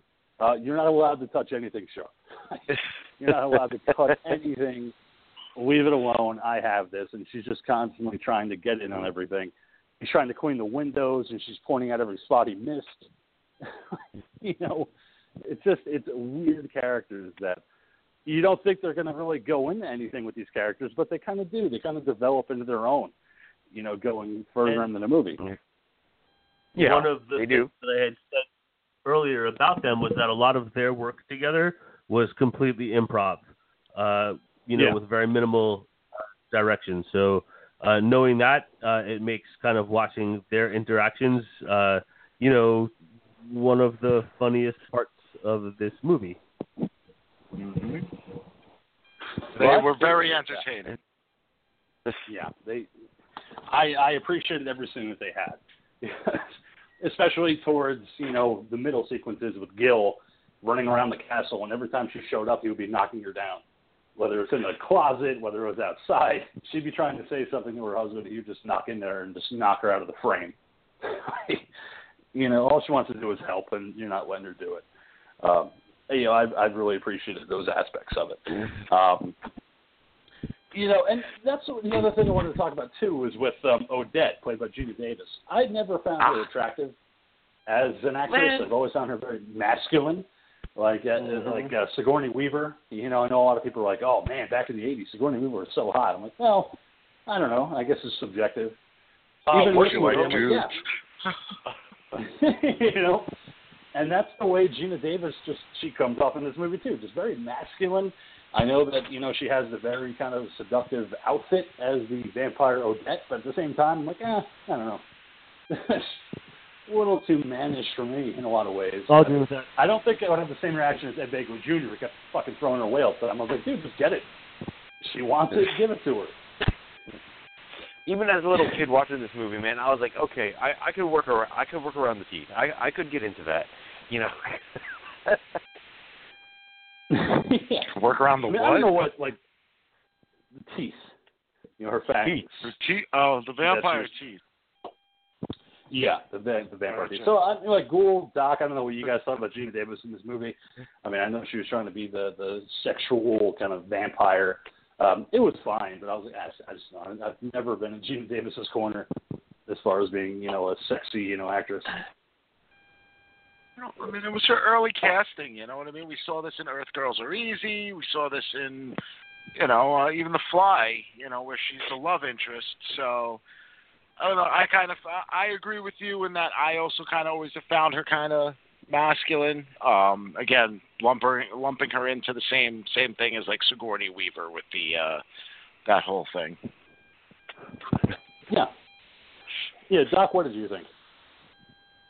Same thing, you know. I mean, I'll agree with your comments on Geena Davis, and I'll agree with your comparison to the time frame of Sigourney Weaver.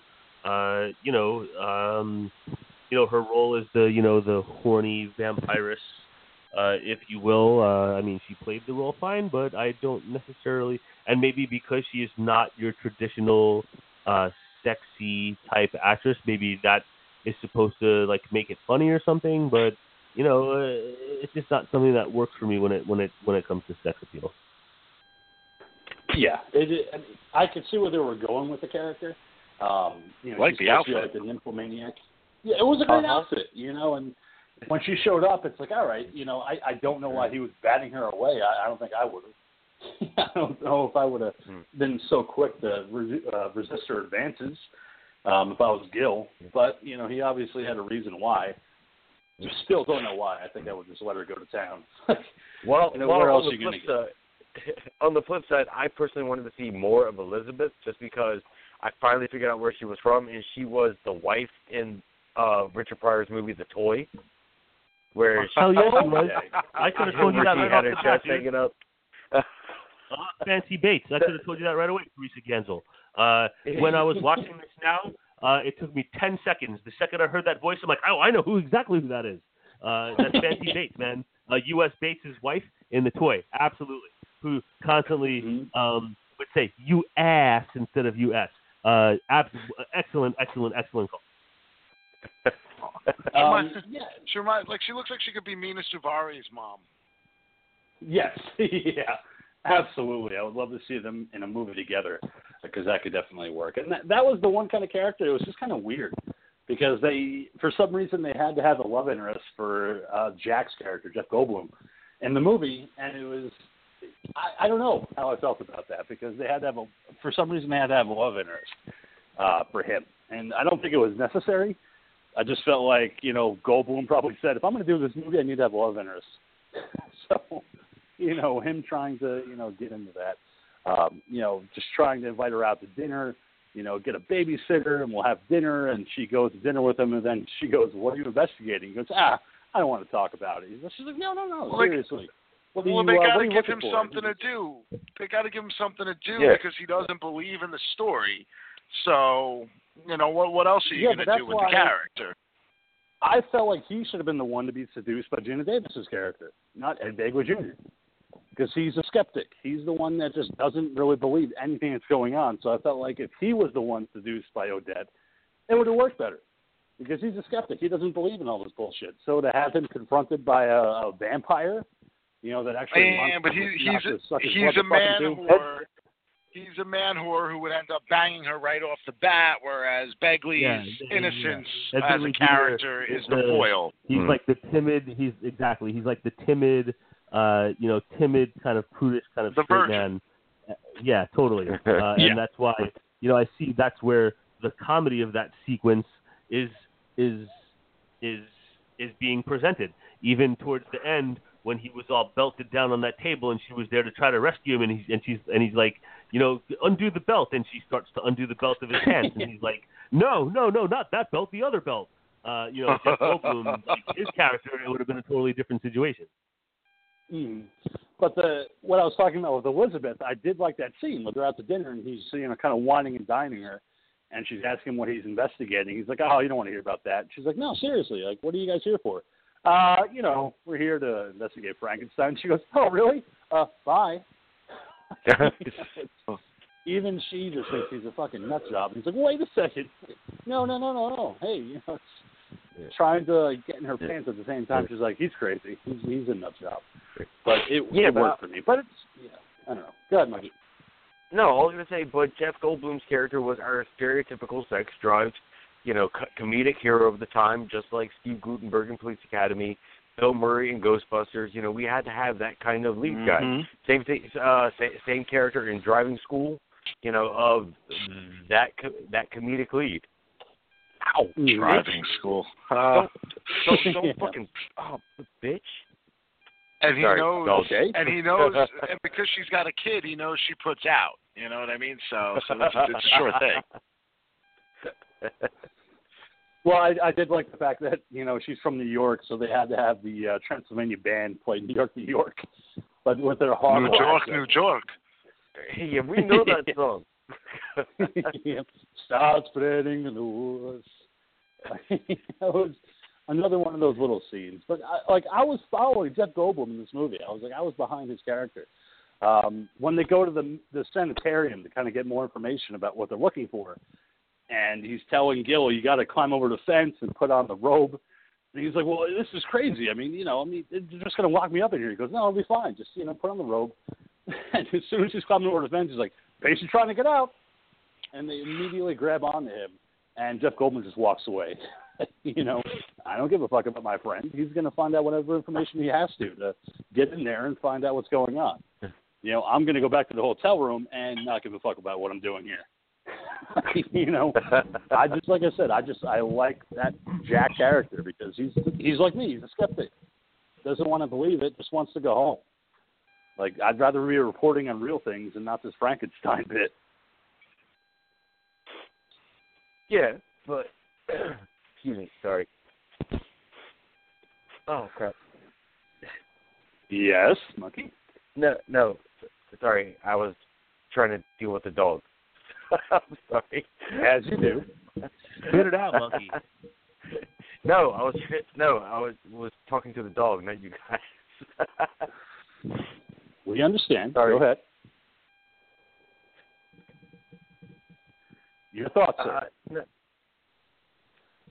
No, it's just I was going to... Sorry, dealing with an internal issue here. Speak, monkey, speak.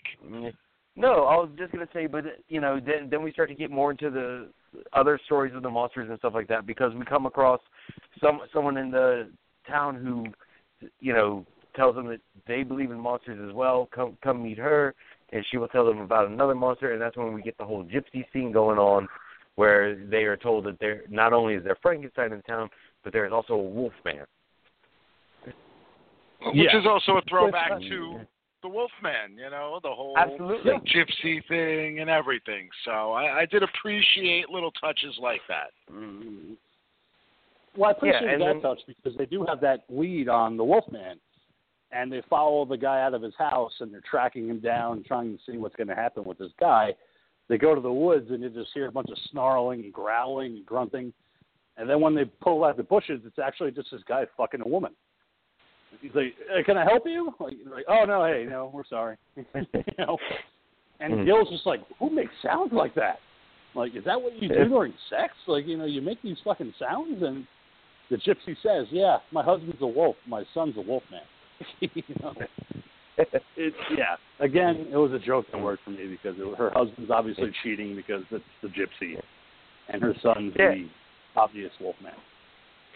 And the king told me last night that the guy in the bushes was actually the director of the film, Rudy De Luca. Yeah, Rudy De Luca. Who actually filmed that scene with his hands completely down and the camera pointed right at his ass, but they cut that part out so they could keep the PG rating. What did they go with his name? They called him like Larry Malbert or something instead of Larry Talbot. Yeah. Lawrence Malbert. To keep in line with the Wolfman. Yeah, it was Lawrence Malbert. But yeah, I like the fact that they kind of really quickly, you know, separated the fact that he's not actually a Wolfman. He's just trying to get some strange, you know, in the woods with this woman. You know, and he's just a cheater. But there's also the mad scientist. Cheater, pussy eater. Trying to think of his name off the top of my head. Victoria Malavacqua, I think, is the mad scientist. Dr. Malavacqua. Yeah, I really did like this character, because he was just so bipolar with everything that he was doing, just trying to play the mad scientist role, but he was having a good time doing it. Like the monkey said, it was a fun kind of character. And anytime I see Joe Bologna, I think of this 80s TV series called Rags to Riches, which had it was him as the starring role. It was very much like Annie, except it was like a musical TV series like Annie, except he adopts a whole bunch of girls instead of just adopting one kid. And I know one of them was what's his name's wife, man? I think Tisha Campbell is the actress's name. I think she's Martin Lawrence's wife. Yes. She was one of the kids.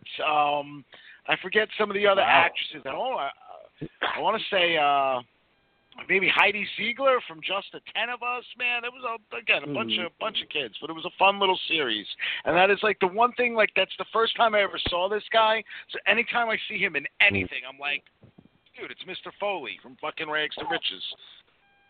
See, I didn't even know that. I had no kind of point of reference for the actor that plays Victoria Malavacqua, except that he was just a mad scientist in this movie, and it worked, because they're trying, the town people, including the police inspector, including the mayor, are trying to keep this like a secret on down low, because they're getting money, you know, for their town. They're just trying to keep everything that's going on a secret. Well, he's Adam Sandler's dad in Big Daddy. Really? That's him? You know, that's one of the things, yeah, Lenny Koufax. He's one of those character actors. He's been in a ton of things. But, you know, it's just like, you know, you see him and, like, you kind of see he's got that face that you kind of remember. But like I said, for me, like, the first thing I always think of is that. Mm-hmm. But what I did kind of appreciate is that you get the reference of who the Frankenstein monster really is. It's Kurt Hundea, who was a patient of Malavacqua, and they claim he died, but they exhume his body, and it's a female dummy in this crypt. And the mayor, Jeffrey Jones, goes, put it in my car. I'm like, really? He goes, evidence. For some reason, that it was good too. I was like, it's not a little boy body though. I was like, I don't we know he doesn't like full grown women. No, he doesn't. But it was one of those things, you know. It was put it in my car, but we find out that they're seeing that crypt has been empty. But it works, you know. It's one of those things where obviously this is who the Frankenstein monster is. So it's not Frankenstein's monster. It's a patient.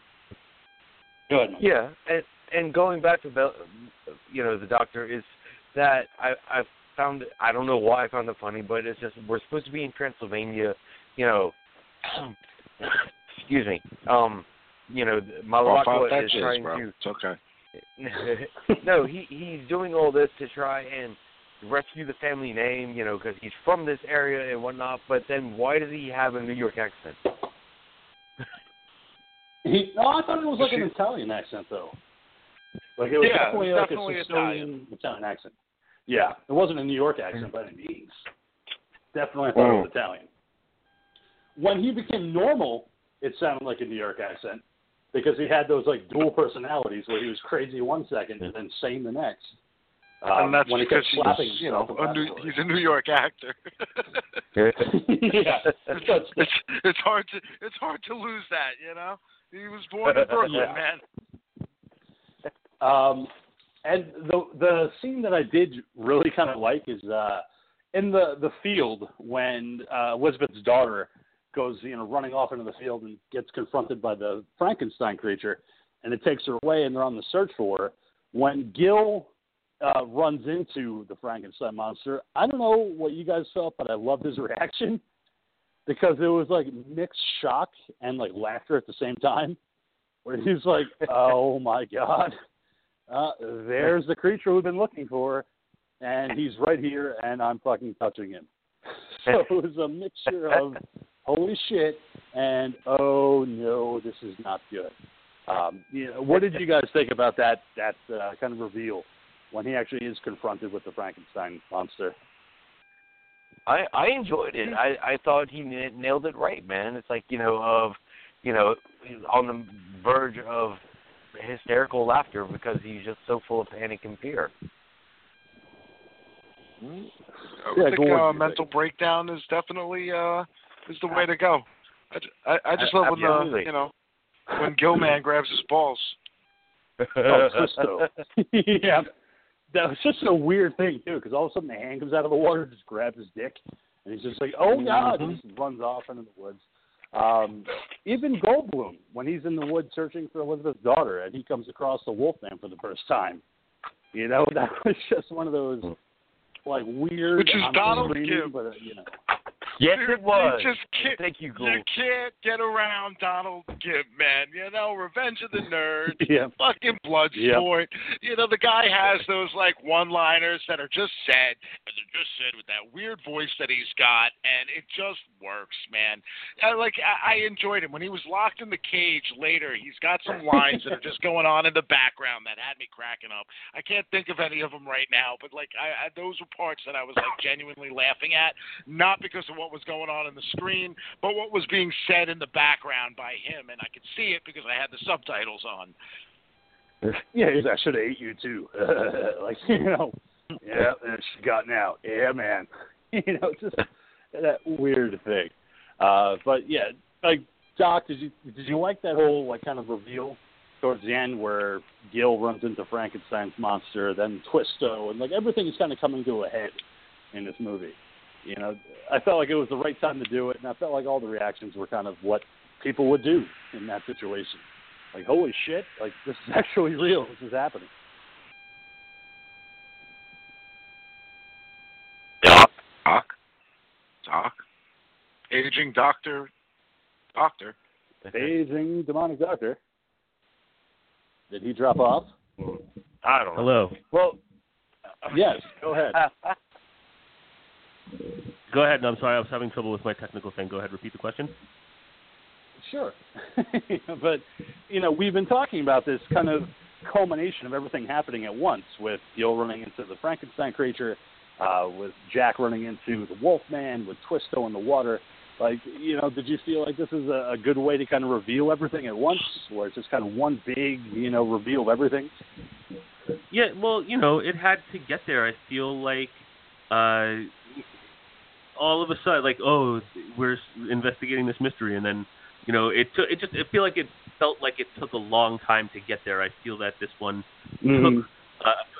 felt longer than it actually was, and by the time they finally got to the reveal of all of it, it had just been, like, just so much time had gone by and just so much talking about it and conversation and such.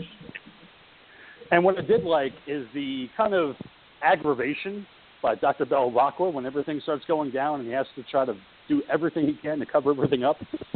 Like the ghoul had said, when he captures the Wolfman, you know, and he goes, well, why'd you grab him for? And he goes, well, he scared me. He goes, you looked like that and he scared you? You know, get the hell in the cage. Like, you know, just, I don't want to deal with you right now. And then you have Odette coming and trying to seduce, once again, Gil laying on the table. And he goes, you know, if I didn't keep you in chains, you'd be sleeping with the entire town. Get in your corner. Like, he's just trying to get everybody in their corners and just trying to restore order and keep everything secret and everything covered. You know, this is where I thought that the character of Dr. Belavaca was really kind of coming into his own. You know, just desperately trying to keep everything under wraps, but it's coming unraveled, literally like the Mummy later in the movie. Everything's coming apart.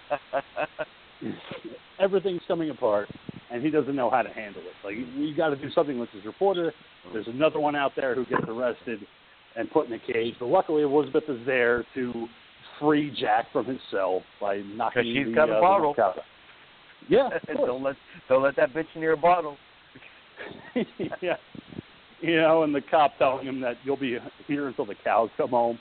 No, you won't, because Elizabeth's there with a bottle, knocking the cop over her head so she could free Jack so they could find out the truth. I mean, it was great because everything is just all over the place with where these things are at that point, and that's what I felt like this movie needed to be. You know, going into that third act, where it's like, we know what's going on, but we just need to kind of have the town know what's going on, because we feel like they need to know the truth. You know, I feel like this movie, I don't want to say, you know, obviously I can't say it could have been better. It could have been better. I feel like it could have used, like, the National Lampoon's treatment.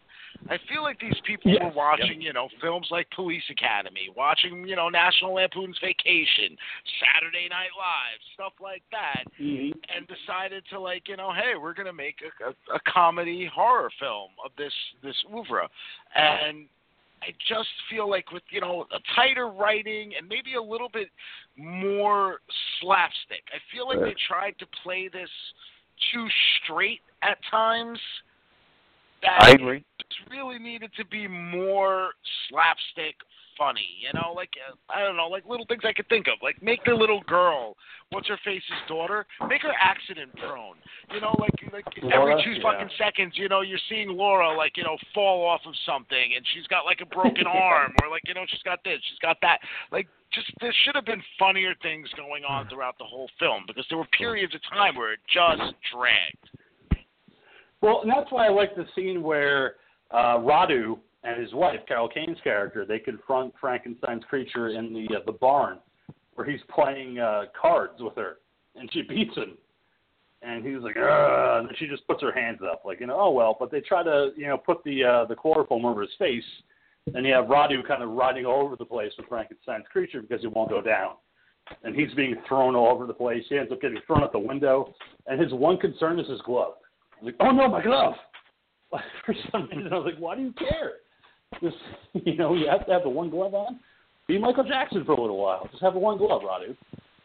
But he just cares so much about this one little glove as he's trying to put Frankenstein under sedation. Because he's a professional, damn it. Yeah, professional butler. That's Radu. He's trying to carry on the entire time. You know, we get to the head of the movie with the wine festival, and Elizabeth confronting the police commissioner, Kurdek, and the mayor saying, you know, you're sitting here drinking wine the entire time. My daughter's missing, and what are you doing to find her? And like, yeah, no, we're cool. You said we find her. We will. After the festival. We want to drink the wine. Yeah, it's a festival. Like, have fun, sit down, have some wine, because that's what we do. But this, to me, and this is what I was talking about with the monkey last night, it's probably the best part of the movie, and not because it's the ending of the movie, but because we find out who these creatures really are. And to me... that is the best part, because it's the end. Well, no. But it's my favorite part because they are debunking monsters. Like, and that's what I really did like about this movie, is that they're debunking everything. You know, that, oh, really? You think Frankenstein's monster's real? Well, no. It's a guy that got into a car accident and was on life support, and I committed surgery to him, and unfortunately he looks like this, but I brought him back. And no, but he looks like this because... But they also say he looks like this because the money that should have been used for all the proper surgeries was taken by the mayor and the head of the police. Yeah. Mm-hmm. And that was why he looks like that. Yeah. Yeah. It's not, you know, this is a creature that we've pieced together like in the original Frankenstein novel. You know, it's a person, you know, and the money was taken away from his surgery by the mayor, by the police commissioner, and this is why he looks the way he does. And then the mummy reveal, because you have the mummy in this movie as being somebody wrapped up in bandages. There's actually a woman who has knockers, and she's just so happy. Knockers? I never thought I'd have knockers. Oh, yes, you have knockers. But, you know. Yeah, because she was right. Yeah, did you say knockers? Knockers? Yeah, it's the line in the movie. Yeah. She has knockers. Yeah, but she was wrapped up from head to toe because she went through extensive plastic surgery from head to toe. She wasn't a mummy, she was healing. Well, I think, too, what they were going with there, and it's very subtle, it wasn't just that she had plastic surgery. I think she was a transvestite. She was a guy, and she had been turned into a woman with knockers. So the article at the end of the movie says that. Yes, but also that article was coming... It was coming from the sensation. So we know he was just making up those stories too. So it's possible that she was. It's possible that she wasn't. Because when they were explaining it during the scene, he talks about how she was a woman that just wasn't very happy with stuff. Okay. I remember what she looked like. Yeah, she was ugly. She was ugly. Yeah, Fezzle. Doing that fucking face, you know? Remember what she looked like? Yeah. That Michael Richards, like, ugh. Yes. Oh, yeah, we remember. I've seen girls that look like that. Him doing that face actually made me think of Pepper from American Horror Story. Yeah. Yeah, Pepper. That definitely is a great example. But you have the Wolfman, who just has that genetic condition where he just grows hair all over his body, and how Dr. Belvaco is trying to cure him of this disease. So he lifts up his shirt, and he's just bald right in the middle of his chest. He's like, see, it was working. Yeah, dudes. Like, I was going to be cool. Like, he was helping me, man. Like, you know, I'm not a Wolfman. I just got a lot of hair. Like, you know, and even Odette, it was kind of a stupid thing. I didn't like her reveal, where it's her sitting in the carriage and she's like, oh, no, I'm so ugly. I don't really think I'm good-looking at all. I'm like, well, you're not Geena Davis, so I kind of get that. You know, I mean, you're not gorgeous. I know. Yeah, everybody gets like a big reveal and explanation, and she gets nothing. She just hides, and that was it. You know, so, I mean, what? I guess her nymphomania was just due to the fact that she had low self-esteem. I mean, was that what they were going with? Like, I did like the ending with the idea of them debunking all of these things, you know. So, like, maybe somebody like, you know, again, to bring him up, like Andre the Giant. Let's say if he was born in, like, the 1600s or the 1700s, you know, he would have been considered like a monster out in the wilderness somewhere type of deal. Mm-hmm. You know, so I did enjoy it. I just wish that the rest of the film was as smart as the ending tries to be. Yeah, right. I mean, the Odette character, it was kind of just, you know, I didn't think that, I thought that maybe they were going to save that one, and that she actually is a vampire living in Transylvania, but instead, no, she has fake fangs in her mouth, and Ed Begley Jr.'s character takes him out. He's like, no, you look gorgeous, and no, well, I gave her a nose job, you know, and that was it. you know, I would have rather have her been an actual vampire. I thought that would have been a cool twist. That would have been actually is. Yeah, it would have been funny if she, like, you know, turned into a bat or something and, like, flew off, and they all kind of realized that, oh, shit, you know, she was real. That's weird. It would have been, because at the end when they're making the reveal, she's the one, the first one that hides in the carriage. And I'm like, okay, well, maybe she really is a vampire. Like, you know, and it's the one real thing in this movie. Nope. No, they have to have that reveal, too, where she's not a real vampire. She's just had a nose job, and she's insecure about herself. And she's also an nymphomaniac. So that would have been great if, like, you know, Ed Begley had gone up and be like, okay, so what's your reveal? And she's like, no, really, I'm a vampire. That would have been awesome. Right? It would have been so much better. But, like, they were just trying to debunk everything. And in a way it worked, but I wish they would have let that one go of her being an actual vampire. Because then you have the whole scene of Goldblum with Elizabeth and her dancing in the town square. You know, and how are we going to get anybody to believe this? Well, good thing I have a camera, so we can just take a bunch of pictures of everybody, and this is going to be great because we're going to be huge hits. We're going to have a super lifetime. I brought my 1980 10mm Taurus camera. So everybody dances the Transylvania 6-5000. I'm taking pictures. I'm like, all right. So good way to end, you know, with the pictures and kind of confirming everything, but at the same time. Like the Gould said, you're still going to be writing headlines for the sensationalistic, you know, National Enquirer type newspaper, but they're not real, you know, because they're not actual monsters. Like, they're just people. So, like, they have the one headline at the end of the vampire sucked the town dry. Well, how? Because she's not a vampire. She's not. Because it's a tabloid. That's like, true. They also, because then they have the other headlines of Frankenstein Lives, and they have the headlines of, you know, Transylvania Transvestite, then the couple that were servants, their headline was they never had a real hump. Ha ha. No,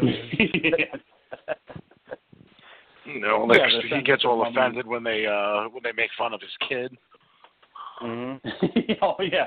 Yeah, that didn't work for me at all. I don't know what you guys thought about that, but I thought it was just stupid because I didn't know what they were going with it. Like, is it supposed to be a kid born out of incest? Like, I don't know what that's supposed to be because they kind of tried to make it seem like they were related. It's the idea that they allowed the two freaks to fornicate, and what did they have? They ended up having a freakish kid. You know, the whole family ended up with humps and... You know, well, why would you allow that? And, you know, it turns out that they didn't actually have the humps to begin with. Yeah, because the kid shows up. My humps. You know, they're talking about my lovely lady humps.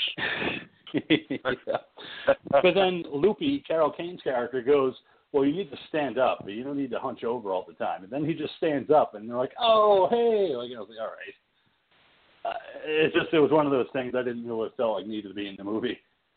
Felt like they could have done without the kid because it just didn't add anything to those characters. I thought they were fun on their own. They didn't need to have a son. Yeah, I agree. Yeah. It was one of those little things that just kind of got thrown in there at the end. You know, especially with Dr. Belvacqua when they had his article that he did a hysterectomy on himself or, you know, just doing self-surgery on himself because that's what he can do. Like, you know, it was... kind of cool seeing those little articles, but like the Gould said, you're trying to keep up with the fun of everything that happened. You don't want to reveal that these people are actually just regular outcasts. You have to keep the sensationalistic articles alive, but because, you know, so they can because that's what jobs. They do. Mm-hmm.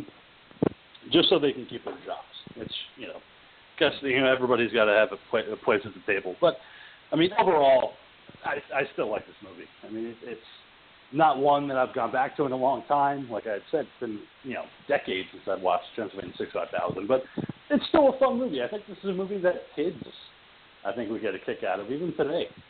Like, you know, maybe the jokes are a little outdated, but I think a kid today could watch Transylvania 6-5000 and still have fun with it. Yeah, we're trying to figure out what kids will be trying to figure out what those telephones are. Kids these days, there's actually an entire children's movie franchise called Hotel Transylvania, which takes all of these characters, but they do it out of the perspective of Dracula himself. And you know what? That's what they would. This film does not move fast enough. Most of the things that are going on, kids wouldn't understand. I don't think kids these days would find this an entertaining film at all. Yeah, I've never seen the Hotel Transylvania movies. I've seen the trailers. I guess kids would like it. The first one was good. Yeah. The first one was good, man. Was it? Yeah. So I haven't seen them. But don't go.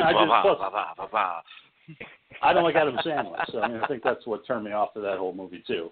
Because I had a short window of time back in the late 90s when I did like Adam Sandler, and it was a short window. So yeah, I've never gone back and watched any of his other things. I had that very short window where I was like, oh, Billy Madison's kind of a fun movie, and then I'm like, yeah, no. Watching it now, I'm like, this movie sucks. Like, what was I thinking? Very fun. I love Billy Madison, man. I can't stand that movie now. I'm like, he's so fucking annoying throughout this entire movie. I can't get into it. I think the only Adam Sandler movie that I actually stuck with is Little Nicky, only because it has like the hell out. Worst fucking one ever made. Yeah. No, that's the only movie I actually do like. Yeah, because it's got Harvey Keitel as Satan, and I was like, that's perfect casting. So. I will stick with Little Nicky as far as movies that I can go back to. And you had the bad action figures by Todd McFarlane. He made Little Nicky action figures? Yeah, he did a whole series of toy figures for Little Nicky. Because back then anything that was even slightly demonic, Todd McFarlane had to get involved somehow. Actually, speaking of though, and I know this is you're into figures and stuff like that. Monkey, Todd McFarlane, I heard is bringing back his movie monster line or something like that, like his movie Maniacs. Movie Maniacs.